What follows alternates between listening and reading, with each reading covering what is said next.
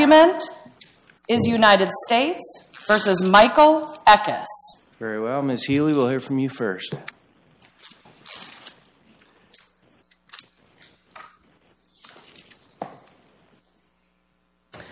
Good morning. May it please the Court, my name is Megan Healy on behalf of the United States. The United States respectfully asks this Court to vacate the sentence imposed and to remand for resentencing. The sentencing record reflects the District Court considered factors other than Mr. Eckis' substantial assistance when sentencing him below the mandatory minimum in this case. Namely, the record shows the District Court considered his success on release, which is an impermissible basis to reduce the sentence below a mandatory minimum under 18 U.S.C. Section 3553E. Can I, um. Lee, can I ask you a question about the standard of review? Yes. As I read your brief, you have disavowed any substantive reasonableness argument, arguing it's a legal question. But as I read the transcript, I don't see an objection as you have framed it on appeal. I see a sort of a warning to the judge, as you know, Judge, you can't take into consideration the factors, the type of factors that you've talked about. And the judge says, Yes, I understand. And then the later objection is, Well, we want to lodge our objection to the extent of this variance. Um, Um, so is this plain error? It is not, Your Honor, and this is why. On page 31 of the second sentencing transcript, the, prosecutor stated that based on the reason previously stated, which is referring back to page 8 of the sentencing transcript, where he stated you can only consider the factors under 3553E, you can only consider substantial assistance. That's the reference back to that law. Did you say 21, counsel? What page? Um, page 31 of the second sentencing 31 is the transcript. second. Okay, go ahead, proceed. And he's referring back to his previous statement on page 8, uh, in which he stated the law that the court could only consider substantial assistance and not any of the A factors. Could, could that could the district court also have heard that as for the reasons stated before about our characterization, meaning the government's characterization of the uh, usefulness and beneficial nature of the cooperation? In other words, it, it seems like counsel said a number of things uh, in support of his position on on what the departure should be. So how can how would the district court be in a position to know that that was what he, um, counsel was referring to? Well, the United States had stated a number of times that we could only consider the value of the assistance and nothing else. And when you read the reference back to, for the reasons previously stated, with this next sentence, object to the degree of variance based on the value of the substantial assistance, in that substantial assistance did not account for the entirety of the variance. And, and a couple lines after that in the record on page 31, he again says, based on the value of the assistance, meaning that the value of the assistance, as the district court no, as the district court characterized it, did not account for the entirety of the uh, entirety of the reduction here. I would also point your honor to this court's opinion in 2009 in Salas Barraza. In that case, this court characterized the government's objection as one to the degree of the variance, and which is very similar to the objection here, although I think the objection here is more specific as to what we are objecting to. And in that case, based on an objection to the degree of the variance with the same arguments on the appeal, this court did apply de novo review. We think it's appropriate to do the same here. Well, counsel, what about the judge's repeated statements? I'm fully cognizant, I'm quoting, uh, I'm on page 21, and I, it's June 13, I don't know, first, second, whatever. Yep. Fully cognizant of the fact I'm not allowed to consider 35 in determining falls below mandatory minimum, and that's, that's not an isolated statement. It is not. There are many times that we take what the judge says about I'd give the same sentence regardless of the guidelines, uh, take the district court and affirm and give people very long sentences based on that simple statement by the district court. Yes, So why don't we believe what the district judge says here? Your Honor is absolutely correct. The district judge stated that it knew the law. But the sentencing record shows that its stated knowledge of the law did not align with its application of that law here for two reasons. No, wait, wait. Are you saying the judge said this knowledge didn't align, or is this No, your that's my argument? argument. Okay, proceed. I didn't get it. Go ahead. I do now. Okay. Uh, First, this is how the record shows that. A good faith examination of the sentencing record at the whole focused particularly on the judge's statements at the first sentencing hearing show that the district court considered factors outside of cooperation when it told Mr. Eckis it would give him a time served sentence. This is not one of those cases where a litigant comes to this court and asks the court to read between the lines as to what is going on here. The district court was upfront and explicit about its intent to give Mr. Eckis a promise to give Mr. Eckis a time served sentence based on his success to release to that point and on his anticipated continuance of that successive release until the next sentencing hearing around six months down the Tell road. Tell me how long the delays were because it was also sentencing was delayed, the hearings. How Yes. many were there? Because There I was confused looking at this. Go ahead. two sentencing hearings. The first one was October 12th, 2021. That is when the district court, sua sponte, continued the sentencing for six months with a promise of a time served sentence if Mr. Eckis continued to do well on release. The second sentencing hearing was May 24th, 2022, which was a little about seven months later. Did the government object at the end when, at the first end of the first sentencing hearing, um, says, as you've described, was there any objection to that? The government did not object, Your Honor. Does that affect any of, of our review? It does not, Your Honor. At that point, the district court had not made any sort of judgment or sentencing pronouncement, had not pronounced sentence. It was not the appropriate time for the United States to object at that point. It does not change the standard of review. Um, the judge was telegraphing what he was doing, though, right? Even then? He was, but it was also it was a promise that if you continue to do well, it was contingent on the continued success on release. And so it was uh, the prosecutor did not object, and, and it's our position we did not have to object at that time. We objected once the sentence was imposed.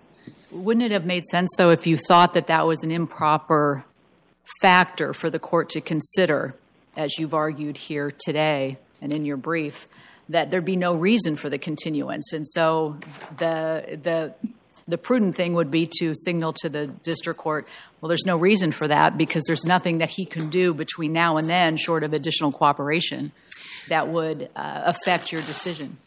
I think the United States had stated what the accurate law was at the first sentencing hearing, and would it have would it have been belt and suspenders, perhaps, but it wasn't necessary.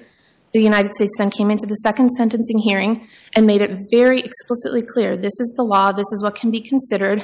We framed at both sentencing hearings framed our recommendations solely through the 3553 and 3553E lens as to any reduction below the mandatory minimum.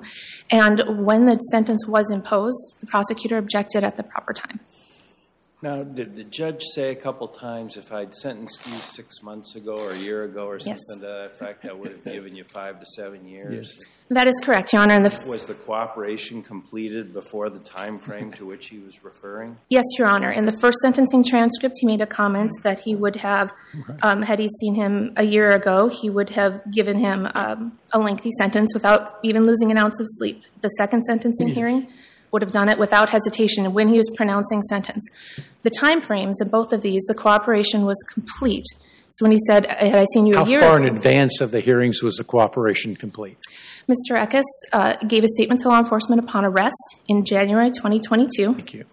And then uh, the record shows that the proffer occurred uh, in late 2020, or excuse me, late July 2020, according to Mr. Quick, Mr. Quick's statements in the record. Indictment was September 2020, and cooperation was complete in July 2020 when he proffered. There's no further cooperation off of, after that. The Why first was he on release at all? Why was the man even released? uh, he had, Government agree to that?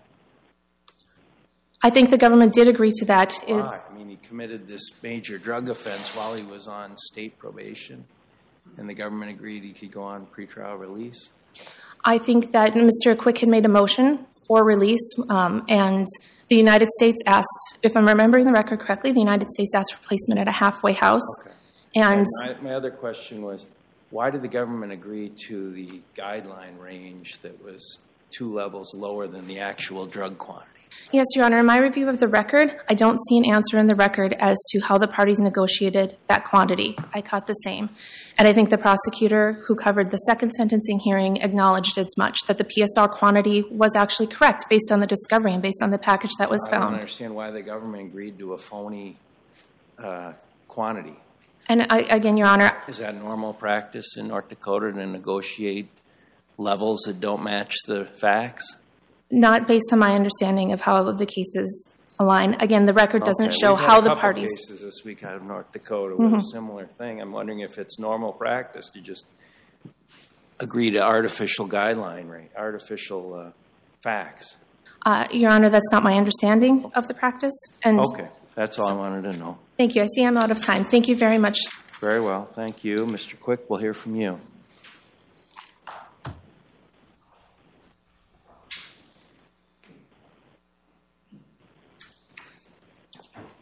Good morning.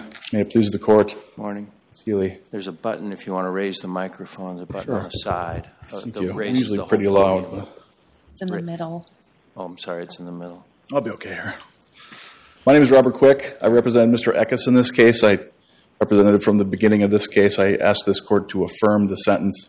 If the court would like to inquire me of any questions regarding, Why should we affirm when the judge said that he would have sentenced him to prison but for his long uh, work record at the pizza joint? well, I, and I don't think the reason Judge Hovland sentenced him to time served was because of the job at, at A&B Pizza. I think the reason Judge Hovland sentenced him to time served Said they're having trouble getting employees there, and That was you know, discussed on the record, favorite correct. pizza joint, and you're working there, and Yep. You've done a good job. was- I'll go see if you, how you do it for another six months, and we'll let you It's, go. it's a good question and a valid question. The reason I think the court was bringing that up was to compliment Mr. Eckis on, on the good work that he had done. Um, to answer an earlier question regarding the when was cooperation done? Well, the government wants to say that the cooperation is done as soon as that proffer interview takes place. And in reality, that's not the case. Uh, the, plea agreement, the plea agreement supplement actually states that the defendant is agreeing and understanding that the United States retains discretion, and the defendant agrees and understands that a key principle in providing substantial assistance is the United States maintaining the credibility of cooperating witnesses. And it goes into discuss a bunch of the different factors. And so Well, but your man didn't testify, he didn't, but so it was it was the the, deal once he. the person that he did give a massive amount of information did ultimately resolve the case without needing that, due to his information that was being provided and his willingness to testify. And, and like I said, the added credibility of how he's doing on pretrial release is very relevant um, to how the government is prosecuting these other cases, how they are leaning on other defendants to sign plea agreements and, and not tie up the court um, with trials. And so Did the judge say anything about how this was such uh, extraordinarily significant cooperation that would justify a 92% reduction, or any? Did he say anything about I mean, the the reason the cooperation or the value of the assistance? the value of the assistance was basically it was Mr. Eckis' involvement led to several arrests, loss of drugs getting off of the street, and it was immediate. No, I understand what the facts were. I'm saying when the judge was explaining the sentence, was there any explanation as to why the cooperation would justify this degree of departure, or was the discussion all about the work record and Well, the It was a, it was about all of the above, but at the same time, the discussion was that the court disagreed with the government's assessment of the cooperation and the level of the assistance, and so that was where the court differed from the government. And Well, that's kind of a passing comment, don't you think, at the May hearing? It was Yeah, compared it's to a kind lot of of a the passing other. comment on the level of cooperation. Then we're immediately on to all being sober in the employment.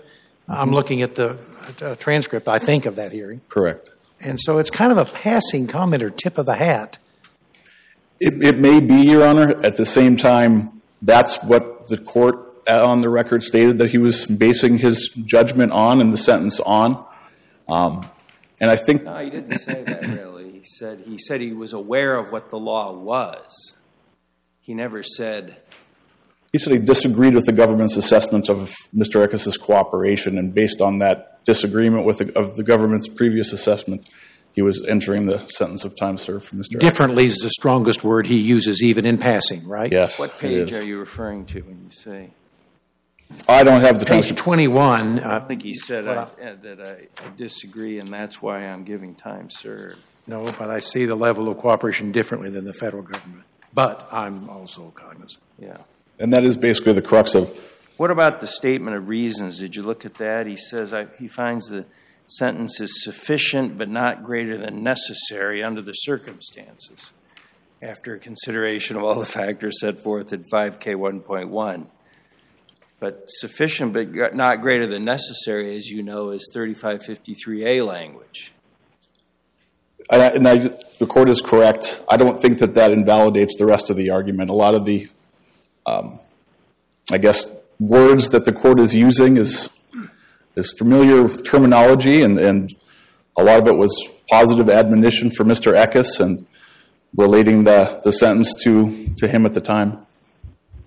Can you help me understand your um, view of the objection that was made at the end of the sentencing? Give me a sense of the um, the hearing itself. When uh, Ms. Healy success, her position is that when counsel objected uh, to the degree of the of the departure, again based on the value of the assistance, um, in the, the course of the sentencing, is that sort of what they were talking about, the other factors, or were we talking about the IC, the uh, the value of the cooperation differently, or is it just unclear? I think it probably is unclear. Um, at the time that the objection was made, it was more so I, I object to the sentence being as low as it is, as opposed to I, uh, an objection based solely on the level of cooperation. Um, that's my recollection. Is this like a procedure in state court in North Dakota, this six-month continued sentencing and all that? It's not. It Okay, is- thank you, because some states have similar, but go ahead. Um, it has been used often at times. Um, I think usually when 3553A factors are able to be determined. Um, I- my argument is that although the judge, the court cannot rely on 3553A factors and has to uh, deep. seem to like that rule. What's that? Judge seemed to comment that he wasn't sure that was good law, but he was cognizant of it. Yes, the- he, Is that right? I I, that sounds accurate, and Okay. based Go on my ahead. What were you recollection. say about it?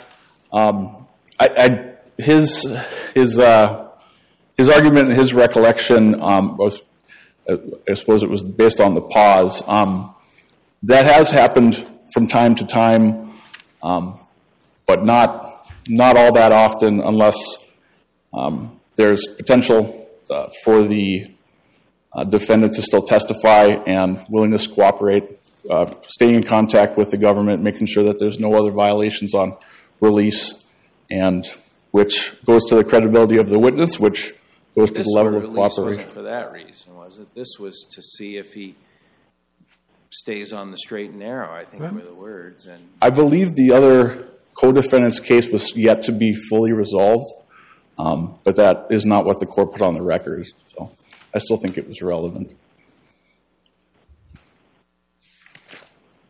Court ha- would have any other questions? Otherwise, I would waive the remaining of my time.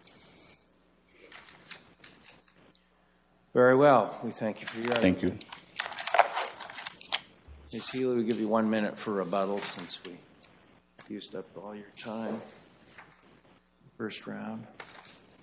Thank you for that, Judge. I'd like to just touch on two things very briefly. Um, I'd just like to note that the defendant, in his response brief, did not argue for plain error review. And secondly, the defendant noted as to um, the credibility, um, Mr. Quick referenced the credibility issue in the plea agreement supplement. This court, in its Massey opinion from 2020, noted that it was questionable if personal characteristics even relate to substantial assistance. But even if it did, there were no findings by the district court in this case relating Mr. Eckis's success on release to his substantial assistance and suggesting that his success would make him a better witness. And as Judge Colloton noted, he did not testify in this case. Counsel, a quick question. If, if um, Mr. Eckis had come back after the continuance, that six month continuance, and had, had messed up, had, had not done well, um, maybe not a violation of the law, but had just not quite um, performed as well in his community as he ended up doing. I take it the government would not have altered its 40% uh, reduction request. I believe that's correct, Your Honor, because his co- cooperation was complete at that time. So, thank you very much for the time Now, this uh, the other, the person against whom he cooperated ended up pleading guilty, is that what happened? That's correct, she did. Or she did? Yes. And she received a 72 month sentence. She was sentenced approximately a week after the first sentencing hearing in this case. Hmm. So she pleaded guilty before the first sentencing hearing? Or uh, was it a combined? No, I think she did plead guilty before the first sentencing hearing. That's my understanding because I believe she was sentenced, I think it was October 19th, 2021. It's my recollection from the record. Is her name in the record, or Her name is Terry Yarnall, and I do have the date. what's, what's the last name? Y A R. Oh, Yarnall, yeah, Yep. that's in the record. That And was the person who got the 2.1 kilogram package that was counted as less than 1.5 kilos. Uh, it was actually counted as the 2.2 for her sentencing guidelines. But for this guy, it was counted as That- one. That's correct, Your Honor. And the judgment there was issued on October 25th, 2021. So I assume that she was sentenced. So she got the date. full quantity, and this guy got a discount, apparently. That is what the record reflects, Your Honor. Thank you very much. Very well, thank you for your arguments. The case is submitted. Mr. Quick, the court notes that you uh, were appointed under the Criminal Justice Act, and the court appreciates your willingness to accept the assignment. Thank you to both counsel. The case is submitted, and the court will file a decision in due course. Counselor?